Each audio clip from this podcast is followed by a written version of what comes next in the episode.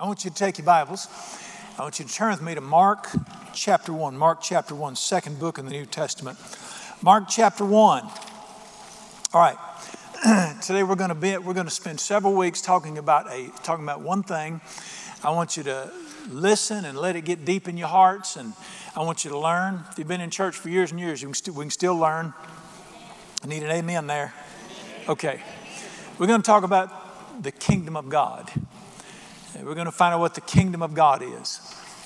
And uh, we're going to look at this in Scripture, spend several weeks. Today, I want to do a simple overview of the kingdom of God. And I want you to read with me in Scripture. I don't know if you know where this is at. Uh, for years and years of world history, men lived in darkness because we fell from God's original plan we had an old covenant, and that old covenant was centered around Ten Commandments.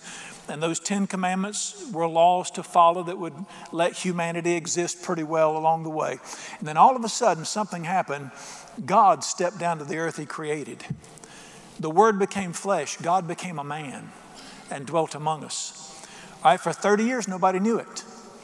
He grew up, nobody knew who he was. He grew up in a humble home we call Jesus a carpenter. You think of a carpenter as somebody builds houses. Actually, he built furniture. He and his dad had a fault. he and his dad had a small furniture shop. He's just a good Jewish boy. Nobody saw anything special in him. Then all of a sudden, one day, he went to visit the Jordan River. He was baptized, and the Spirit of God came down on him. And he stood up and he announced, I've got a message. And this carpenter, furniture maker, became a preacher. And a lot of people didn't like it because he didn't have credentials. And they asked him, What are your credentials? And he said, The Spirit of the Lord's upon me. And people knew it. Even the people that didn't like him had to admit, You couldn't do this if God wasn't with you. So this man stands up and begins to preach a message from God. And it's God speaking in the earth. And it's God saying, now is a special time in the earth and something's going to happen. And we're going to read the first thing Jesus ever spoke when he began to preach. This is his first message. First thing he ever said, it's in Mark chapter 1, verse 14. After John was put in prison, Jesus came to Galilee preaching the gospel of the kingdom of God. Let's just pause right there. Gospel means message, good news, whatever. Tell me what Jesus preached. He preached the kingdom of God. And his message, Jesus came preaching a message, gospel, of the kingdom of God. This was his message. He preached it. And then he said this in verse 15. I want you to follow this with me. he said, saying, The time is fulfilled. You know what that means? A set point in world history is now here. On God's calendar, this is a special day, and, and it's the right time.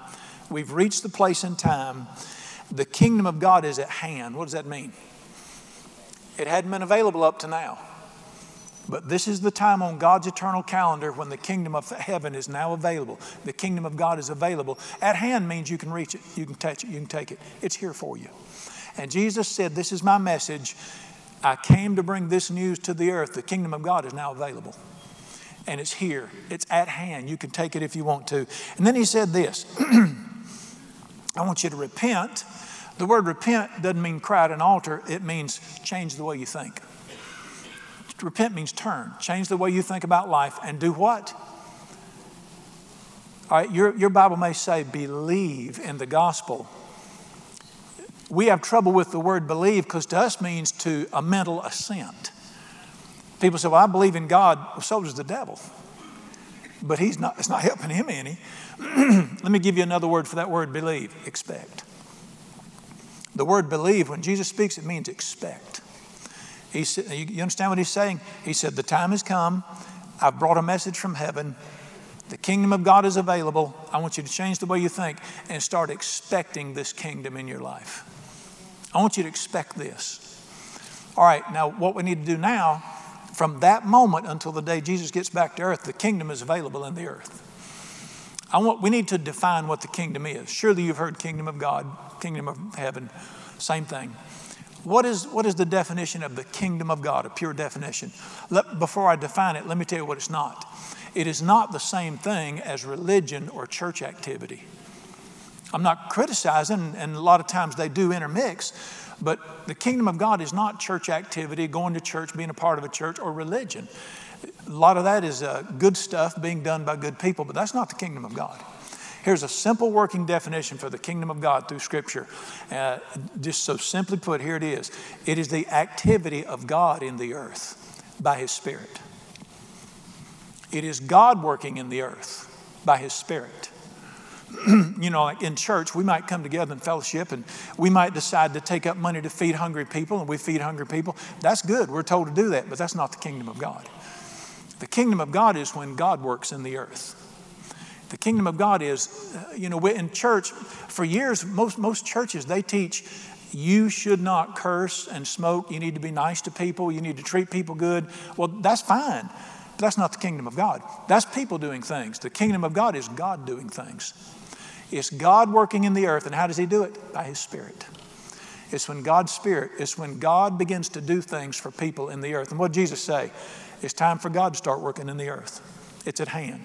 The time is set for the kingdom of God to come in the earth. And, and the, listen to me, the, the main theme of all of, what was the number one theme of all of Jesus' teaching through the Bible? The kingdom of God. Over and over, Jesus said this the kingdom of God is like. The kingdom of God is like. And Jesus defined the kingdom of God working in the earth, and he demonstrated it. He showed what it would look like when it came. And he called people, you can do this. You, you can experience this. All right, we want to do an overview this morning of the kingdom of God. We're going to take several weeks and slow it down, but I just want to do a, a real quick sketch of it.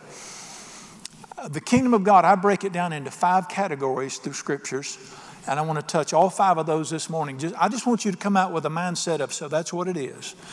And remember, the kingdom of God is God working in the earth, and I'm going to give you five categories that we see in Scripture that we would call the kingdom of God. And they're not in order of importance. Matter of fact, I've saved the most important one for last. Here are five areas that God does things for people, and this is titled the kingdom of God. Number one, uh, kingdom resources. Kingdom resources are part of the kingdom of God. Now, we all, everybody needs stuff. We all need stuff. Uh, everybody needs water, need clean water, bathing water. Everybody needs food. Everybody needs shelter. Everybody needs clothing. Everybody needs energy. We all have to have electricity, fuel. God just created us to need things. And on the planet, we need things. We have a problem. The, the year I was born, there were 2.8 billion people on the planet, on the, in the earth. It took thousands of years to get up to 2.8 billion. Today, there are 7.8 billion.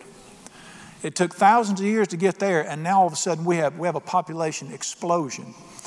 And not, and not only has the population exploded, the need for goods has gone higher than the explosion of the population. And so there's a tremendous need. Everybody needs stuff. Well, he knew us. He knew we'd need that when he created us. All right, the kingdom of God is in the, in the earth, comes in the earth when God begins to provide things for you. When God becomes your provider, that's kingdom resources. Jesus told us to pray like this. I maybe believe we should pray like Jesus tells us to pray. Amen. Don't pray out of your emotions. Don't pray like you heard somebody pray in a church. Listen to the man when he says, When you pray, say this. We should pray the way Jesus teaches us to pray. And he said this I want you to pray every day, give us this day our daily bread. I want you to look to heaven for everything you need, for your resources. Now, I can work hard if I'm strong and smart and there's opportunity. I can work and provide for myself. And uh, the Bible teaches work. Three amens out of that. But God wants you to shift your thinking and realize my help comes from the Lord. He is my source. And uh, do you know what this will do to you on the inside when you realize that the kingdom of God is His resource? All through the Bible, you see this. What, what was that manna thing about? Do you remember when God led his children through the wilderness, a hard place, which is a picture of our journey with him? And every morning they got up and God rained bread down from heaven. What's that a picture of? I'll be your source. I'm the source of everything you need. Now, let me, we're in trouble in our nation right now financially. And there's a lot of fighting and striving going on over resources. Matter of fact, most of the world's wars are over resources. All right, here's a picture of kingdom resources, divine resources. There's a parable in the Bible called the parable of the prodigal son. and you have a young man who decided, I don't want to, I don't want to be in relationship with my father. I, I can handle life on my own. So he struck out to handle life on his own, and he found himself completely without, starving, struggling. You, you say, well, he was a lazy bum. Go back and read it again. He was a hard worker. He got a job working on a farm. He was managing pigs. He worked hard, but the best he could do was not enough. And he found himself short on resources. So he had a change of mind, which is to repent. He changed his mind. And he said, I'm going back and get in relationship with my father. And he went back, got in relationship with his father. And the moment he was in relationship with his father, what happened? New clothes, new shoes, eating prime rib, killed the fatted calf. We call that prime rib. Eating prime rib. What's the Bible teaches right there? Sometimes the best you can do is not enough. Get in right relationship with the Father, and you'll have kingdom resources. God will provide all of your needs, all through. As a matter of fact, we probably look at it next week. The great passage in Scripture where God tells us, you, you think different from everybody else, which is Luke 12, where He said, uh, Everybody in this planet lives to make a living people, they, they want to, you know, they want to make sure they can retire well, and there's nothing wrong with that. But all these things the people of the world seek, Jesus said, I want you to be different. Seek ye first what? This is Luke 12 31. You seek first the kingdom of God, all these things will be added to you. You can rest securely the day you fall off that planet, off this planet, on that one verse. And in that passage, Jesus is talking about financial resources. He talks about food, he talks about clothes. He said, Everybody's nervous about meeting their financial resources. Jesus said, Forget it. Don't you even think about it. You seek first the kingdom of God, you make the priority of your life. My kingdom, I'll pay all your bills. Everything will be taken care of. You say, But Brother Brown, what about when resources get scarce? Got some work to do here, don't we? Where do you think the manna fell from? I want to make an announcement. He's able. And Jesus said, What did Jesus say?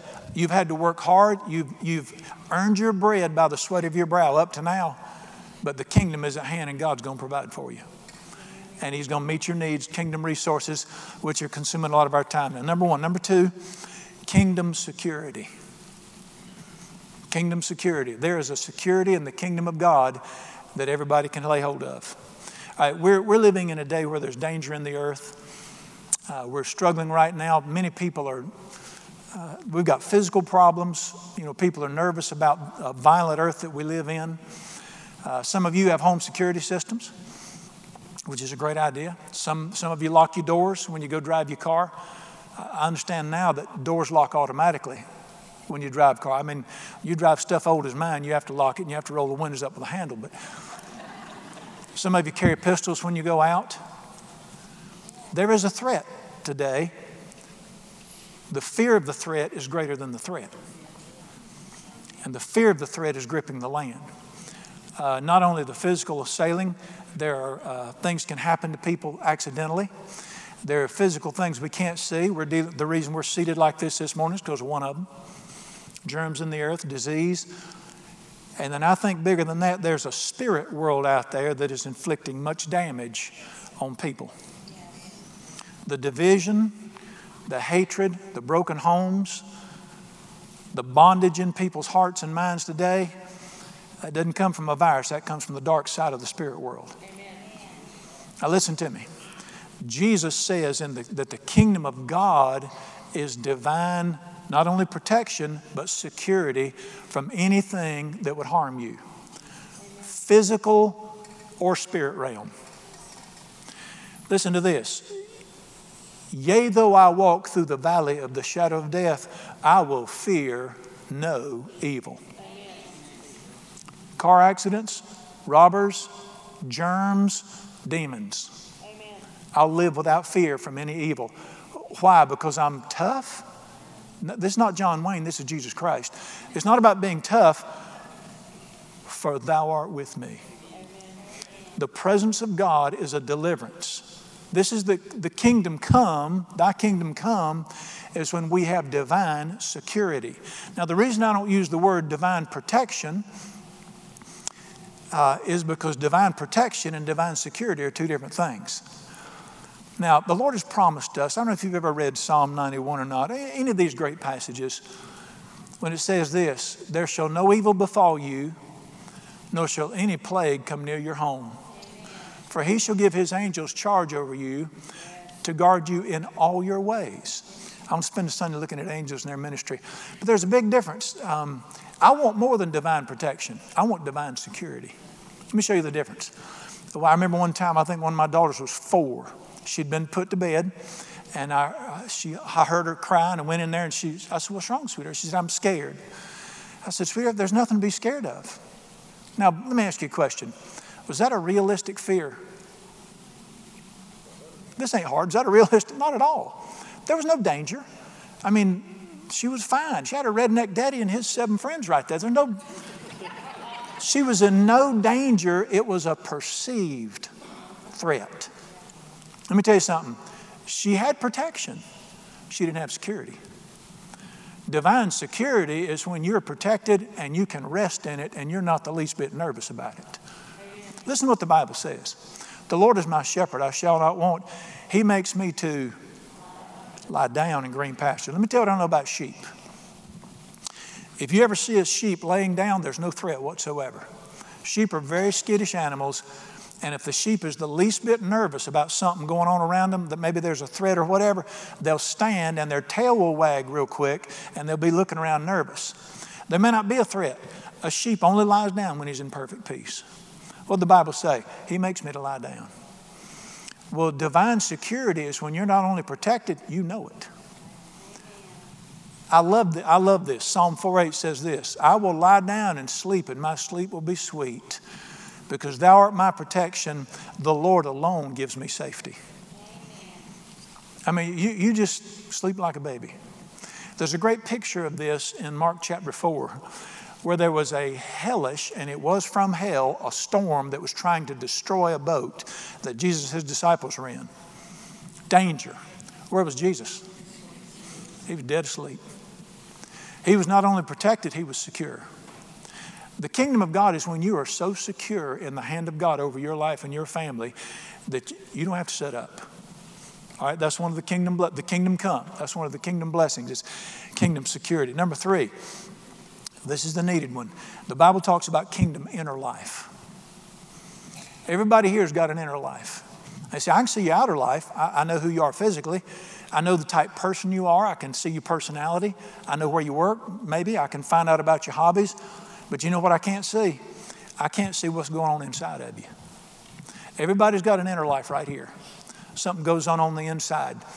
And uh, I would dare say, I don't care what your outer life has. It's the inner life that makes life. Amen. The quality of life doesn't come from the size of your home, the size of your bank account, your bicep, your billfold, your budget, how what people think about you know what people think about you you know what that is that's not worth messing with the quality of your life comes from what's inside here the inner life jesus promised a kingdom inner life that would make everything else right what would it profit a man to gain the whole world if he's so miserable on the inside he can't stand himself? One of the great promises of God is kingdom inner life. I want you to look at it with me. Turn to Romans chapter 14. Romans 14. See if you're seeing this in people in our land right now. All right, Romans chapter 14. One verse we find the kingdom of God again defined. The kingdom of God is the theme of the Bible. From the day Jesus began to preach till he comes back, it's the theme of the Bible. And you find this great passage. Romans 14, 17 says this The kingdom of God, there it is again, is not eating and drinking. Your life's not made great by what you eat and drink. What is it? It is righteousness, peace, and joy in the Holy Spirit. That's what makes for a great life. And where does all that take place? Right in here. Let me tell you what, when you say, Thy kingdom come, that's what you're praying right there. When the kingdom comes in your inner life, here's what's going to happen the Holy Spirit's going to come to you, the presence of God, and He's going to come inside of here. And uh, don't get hung up on that word righteousness. We've messed that word up in church a lot. Righteousness just means make right. And He's going to come inside of here and listen what the Holy Spirit does. He makes things right in here. He takes out the hatred, the anger, the arrogance, the self loathing, the self aggrandizement. If it's not right, He takes it out and He leaves the love of God in here.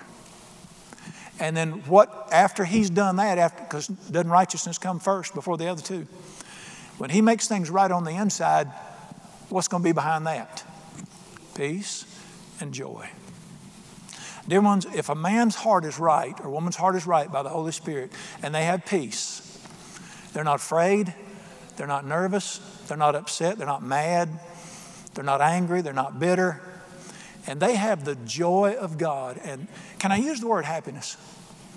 Now, once sometimes stuffy preachers say, well, joy and happiness are not the same thing. They're close. They're close enough. What if God were to come right here and make things right? And there was a peace on the inside of you and a joy on the inside of you. Tell me what else you'd need. Do you know how many, and I, maybe I just, this is a God thing with me, I've met numerous miserable millionaires throughout my life.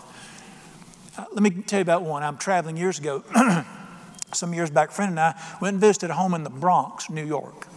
I visited a man in his home. He was a Major League Baseball player, retired. He'd retired from Major League Baseball. He was very good. He'd won a Golden Glove, which means he was the best in baseball at his position. Uh, big house, big billfold loved in his little, in, it's not a little city, that's a big city, loved in his big city there, well known, but he was so miserable. He was angry, he was bitter, he was sour on life. His wife was so beat down. His kids were so sad. There was just a dark spirit in that house. And I remember thinking, all this, but your inner life's messed up. What good's all this stuff?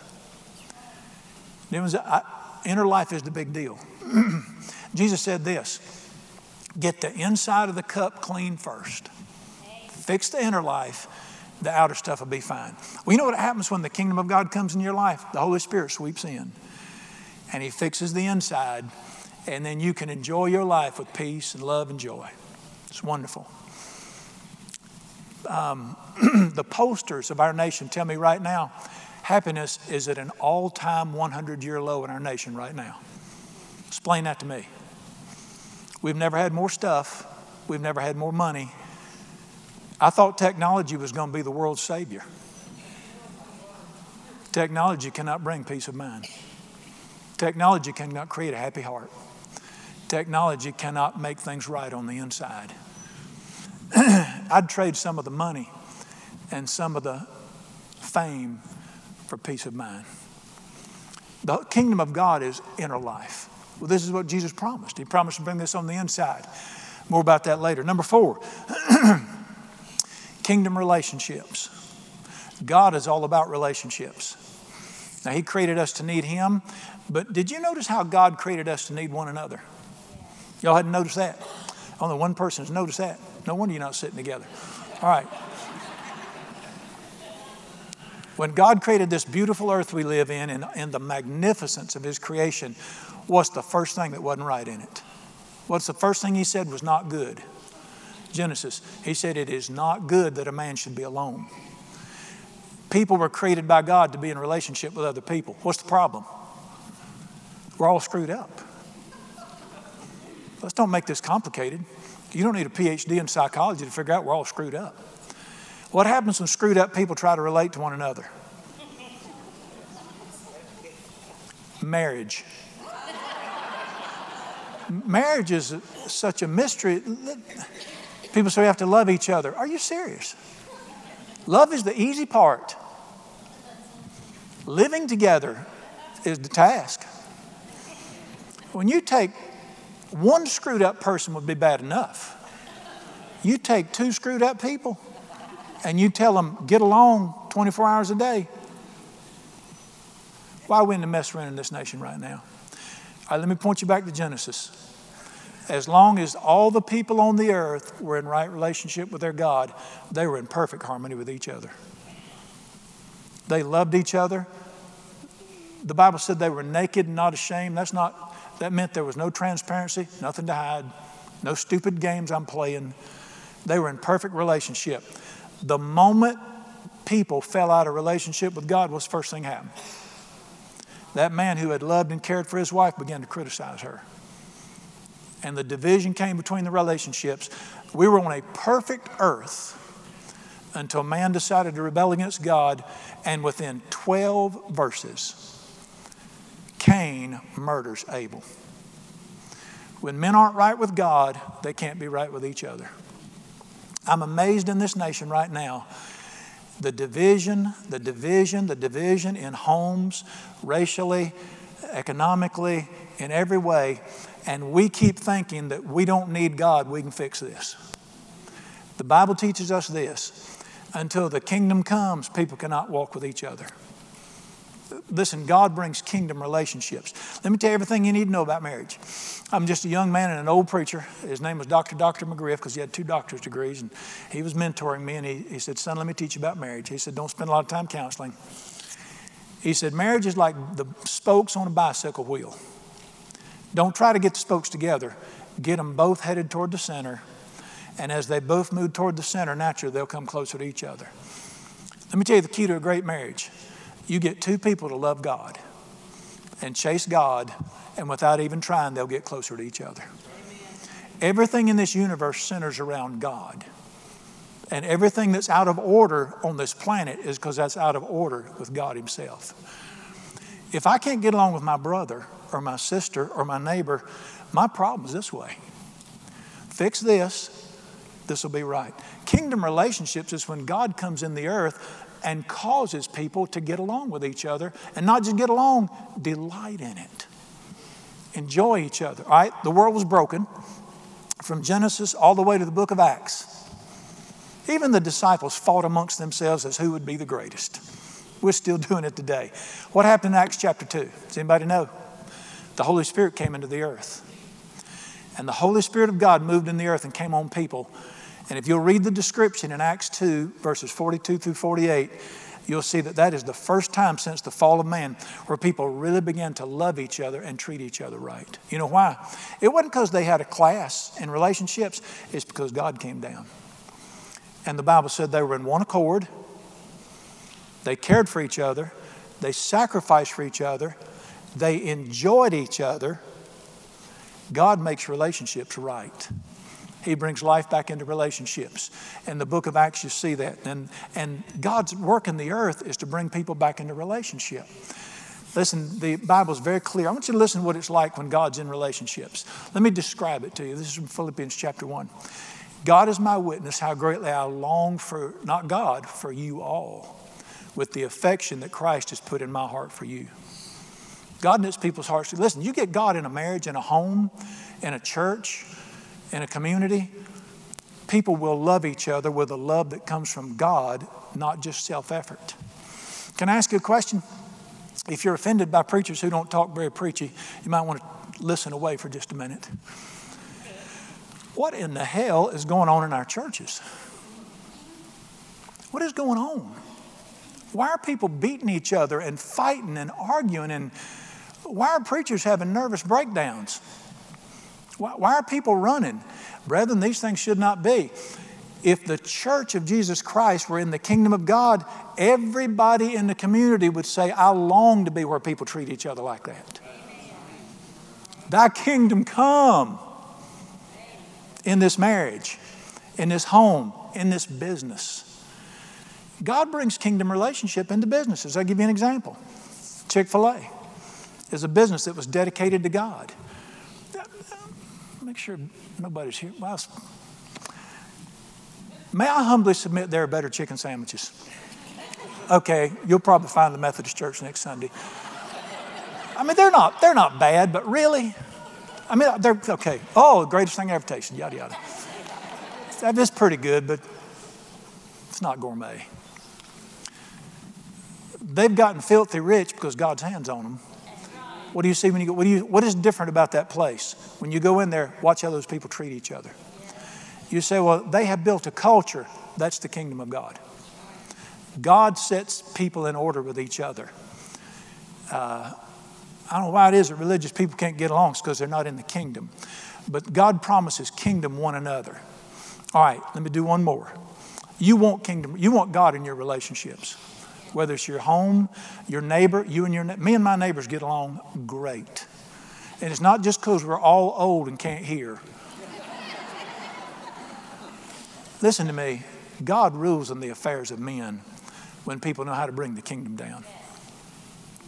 All right, one more, and I've saved the number one for last. Uh, the kingdom comes is divine fellowship. That was our created purpose. Do you know why you were created? We teach here, and we believe the Bible teaches clear that, that I am not the product of a, of a biological mishap. I don't, I don't believe that I'm the product of my mom and dad. I believe I was known before my mom ever met my daddy. We believe that God said, Let us make man in our image. I believe I was created by God. People say, Was it that important? I don't think you can believe anything else till you believe He's the creator. You got to get this in order. Now, here's the, the question is not did God create me or not? I, I settled that a long time ago. You know what I'm still working on? Why? Why did He create me? I'm not the wonder that He would, but just did He just create me and pitch me on this planet and say, mind your manners till I get back? I may believe God creates people with a purpose. I may believe He had something in mind when He said, make Him. My life's goal should be to find out why I was created. Well, it's very simple. All you have to do is buy your Bible, open it, and you'll find out I was created to enjoy God. And I was created for God to enjoy me. That is the number one reason I was created. Let me show you where you see that. we won't look at it, but if you want to go back and read the first words in the Bible, in the beginning, God created. It all begins with Him. He created the earth, He created mankind. And as soon as He finishes creation, in the first two chapters, what do you see happening? God put man in the earth, be successful. What do you see? And God stepped down into the garden in the cool of the day, and He walked with men, and they talked with each other, and they enjoyed each other. Do you really think God created me because He needed help? He spoke, and the sun exists. What does He need me for? God created me to walk with Him and to hear His voice and to enjoy Him. A great old song captures this I come to the garden alone while the dew is still on the roses. His voice I hear falling on my ear. The Son of God discloses, shows me. He walks with me and He talks with me and He tells me I'm His own, and the joy we share while we tarry there, none others ever known. If you're not having fellowship with God, you're missing your primary created purpose. All right, God created man, he walked with him. Genesis chapter 3, what happened? Man chose to rebel against God, and that relationship was broken. For all those years, it was broken. But God, in his passionate heart, decided, My love for you is greater than your sin against me. And I want my kids back. I'm just, that's a theological truth. I want my children back with me. And so Jesus Christ came to this earth to die on a cross so he could do what? What's the most important thing Jesus did? To bring me back to my Father's arms. Right, I'm going to quote to you from Luke 24. Jesus died on a cross, but you understand he hung on the cross for hours. But the exact moment of his death, something happened. That's, this is Matthew, Luke 24, verse 50. At the exact moment of his death, the Bible said this And Jesus cried with a loud voice and gave up his spirit. That's the moment Jesus died. What's the exact thing that happened at that moment? Verse 51 says this And the veil in the temple was torn in two from top to bottom. That veil is a picture of the sin. God's back there in the Holy of Holies. I can come out here and learn about Him. I can hear about Him. I can see what He created, but I can't touch Him. I can't walk up to Him. That's what that veil's for. The moment Jesus died, the veil was rent. I can do more than learn about Him. I can walk up and talk to Him now. I can experience Him. I can be touched by. I was created to touch God, and for Him to touch me. We call it the presence of God. Well, the kingdom comes when I can come back into the presence of God. Um, the great picture of this, let me point back Luke chapter 15. I told you about a young man who thought he could handle life on his own. He was a hard worker, but he couldn't. So he had a change of mind and he went back to his father as a sinner, a rebel. And what was his surprise? What was his shock? He thought what everybody thinks he'll be so mad at me, but surely he'll let me get a job so I can eat. And the Bible said in verse 20, the father saw him and felt compassion, ran to him. What does it mean? Embraced him and kissed him. He felt his father's love. He felt it. Then they sat down together. He didn't send him out to work right then. They sat down and they ate together and they laughed together and they enjoyed each other. Can you see it? That's a picture of when I decide I've had enough of living on my own and I turn toward God. He doesn't hand me a rule, He grabs me. And I feel His presence and I feel His love. And He doesn't tell me to get to preaching, get to work, quit cussing. He says, sit down let's enjoy each other. And we dine together. Doing is the fellowship with God, enjoying God is the theme of the Bible. It's why you were created. And the kingdom comes back when me and him begin to enjoy each other again. And I begin to hear his voice. And I begin to enjoy him. You know why the Bible was written? Does anybody know? Well, let me just tell you. 1 John 1 1 through 4. These things were written that you might have fellowship with the Father, that your joy might be full. The Bible was written not to teach you how to quit cussing and smoking. I'm certainly not encouraging that. The Bible was written to teach you how to touch God again. The kingdom comes when I begin to touch Him again and I begin to experience Him in life again. All right, th- those are five areas, and there's more. Now, Jesus declared the kingdom come, Jesus healed the sick, which is what? Divine security from disease. Jesus cast out demons, which is divine security from the dark demonic in our lives. Those five areas are areas of the kingdom of God. And if I can experience God again, that's why we have worship in here. We don't worship because I can't talk for an hour. Go ahead. We don't worship because we have to. This is not a religious practice. We worship for one reason. I hope God touches me during this worship. I hope I feel God. You know what worship? Here's worship. Draw close to God, He will draw close to you. I hope while I'm singing and praising His name, I'll sense His presence. That's why we worship in here. And He speaks in that atmosphere. So here's the kingdom of God I can touch God again. He can fix my inner life and bring me, make me a person of peace and joy. He can bring great relationships into my life. He can provide everything I need, and I never have to worry about it again. And God is my fortress and my safety around me. If that were to happen in your life, guess what, would ha- what that would be? That would be the kingdom has come. What did Jesus say? The kingdom is at hand. Live for this thing, live for the kingdom of God. Let me leave you a scripture before we depart here. Very simply put, uh, I say, Brother Bonham, all of it. By the way, this is, have you ever heard this message before of the kingdom? When Jesus sent his people out to preach in Matthew 10 7, he said, Go and preach, saying, The kingdom is at hand. Now, I, I heaven is my home. It's my joy. I, I, I can't wait. But was, there's heaven before you get there. It's heaven come down and experience this. All right, we'll look at this. We'll spend a whole week looking at this, so we won't look at it now. But people heard this message of Jesus. It was like the other preachers weren't preaching like this, and they began to say, How? Show us how to have this God come down here. Show us how this happens. And Jesus made it so simple. One day he did it, he demonstrated the kingdom of God.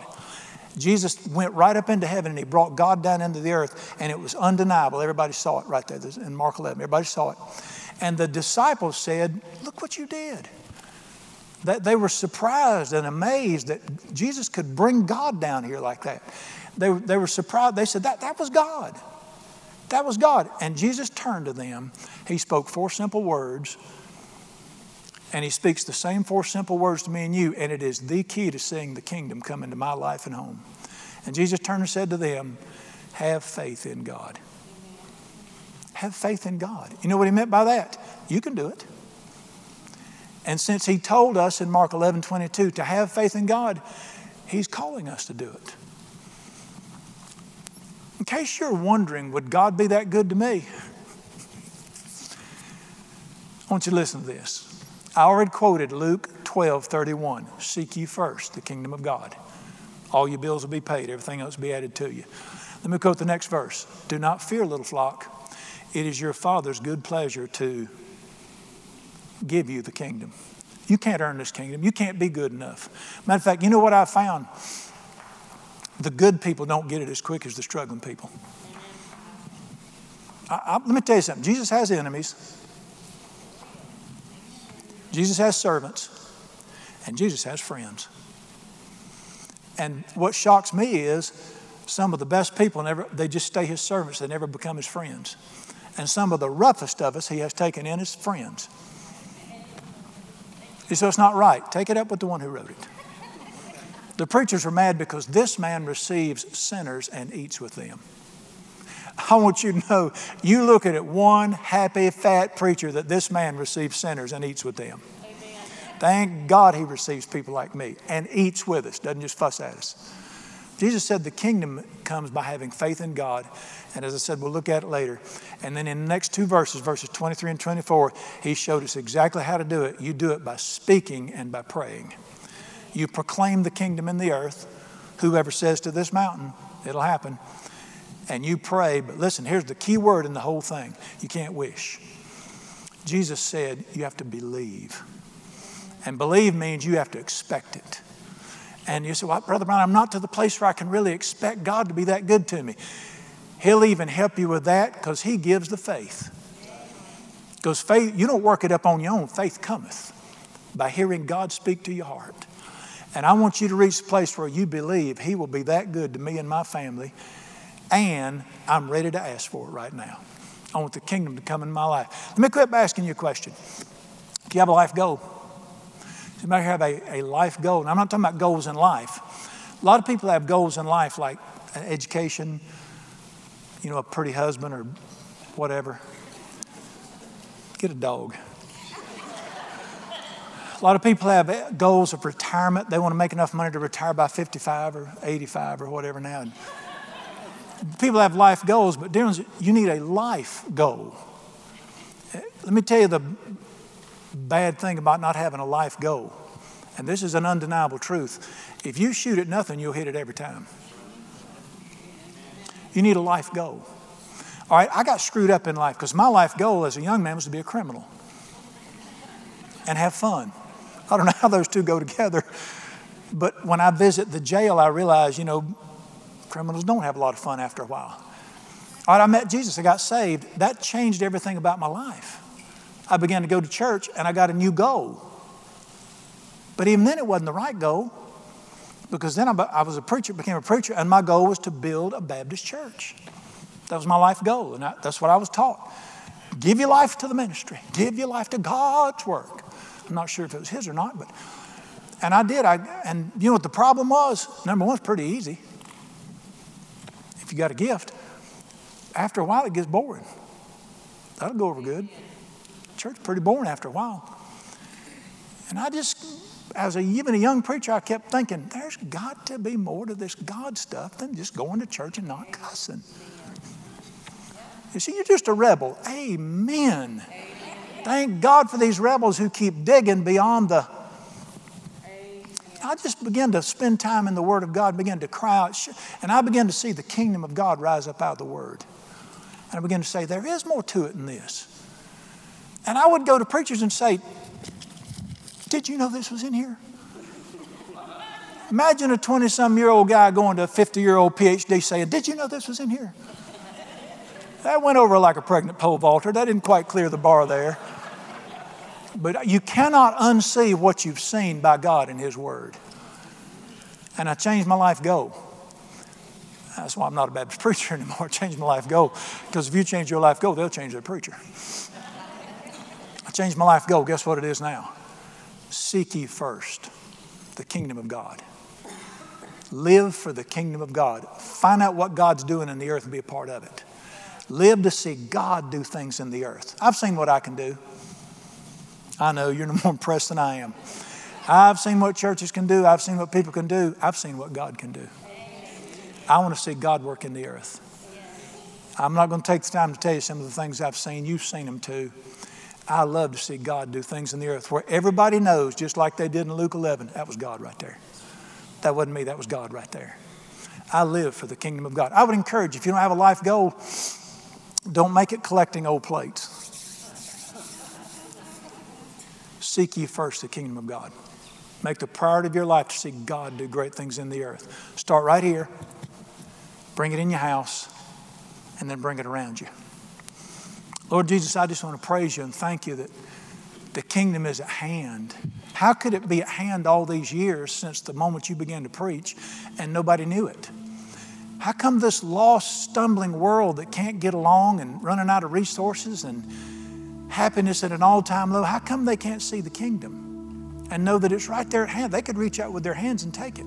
Dear Jesus, I've asked you this a thousand times. Why can't the church see the kingdom? Well, that's none of my business. I thank you that my business is to seek the kingdom in the sphere you've got me. I want to praise you and thank you that it is at hand. I thank you that you are good. Father, I praise you and thank you that you are willing, that it is your good pleasure to give us the kingdom, that you'll gladly step into our lives and really give us everything we long for. Father, I, I, can't imagine what anybody in this room or watching anywhere else, I can't imagine what they would want more than to be touched by you, have joy and peace on the inside, great relationships, financial security and protection. I can't imagine what anybody would want more than that. Thank you and praise you. You who created everything in this earth are the Lord over everything in this earth when the kingdom comes. Teach us in these next few weeks how to see the kingdom come in our hearts our homes, and our communities. I trust you for that. In the precious name of Jesus, I pray. Amen.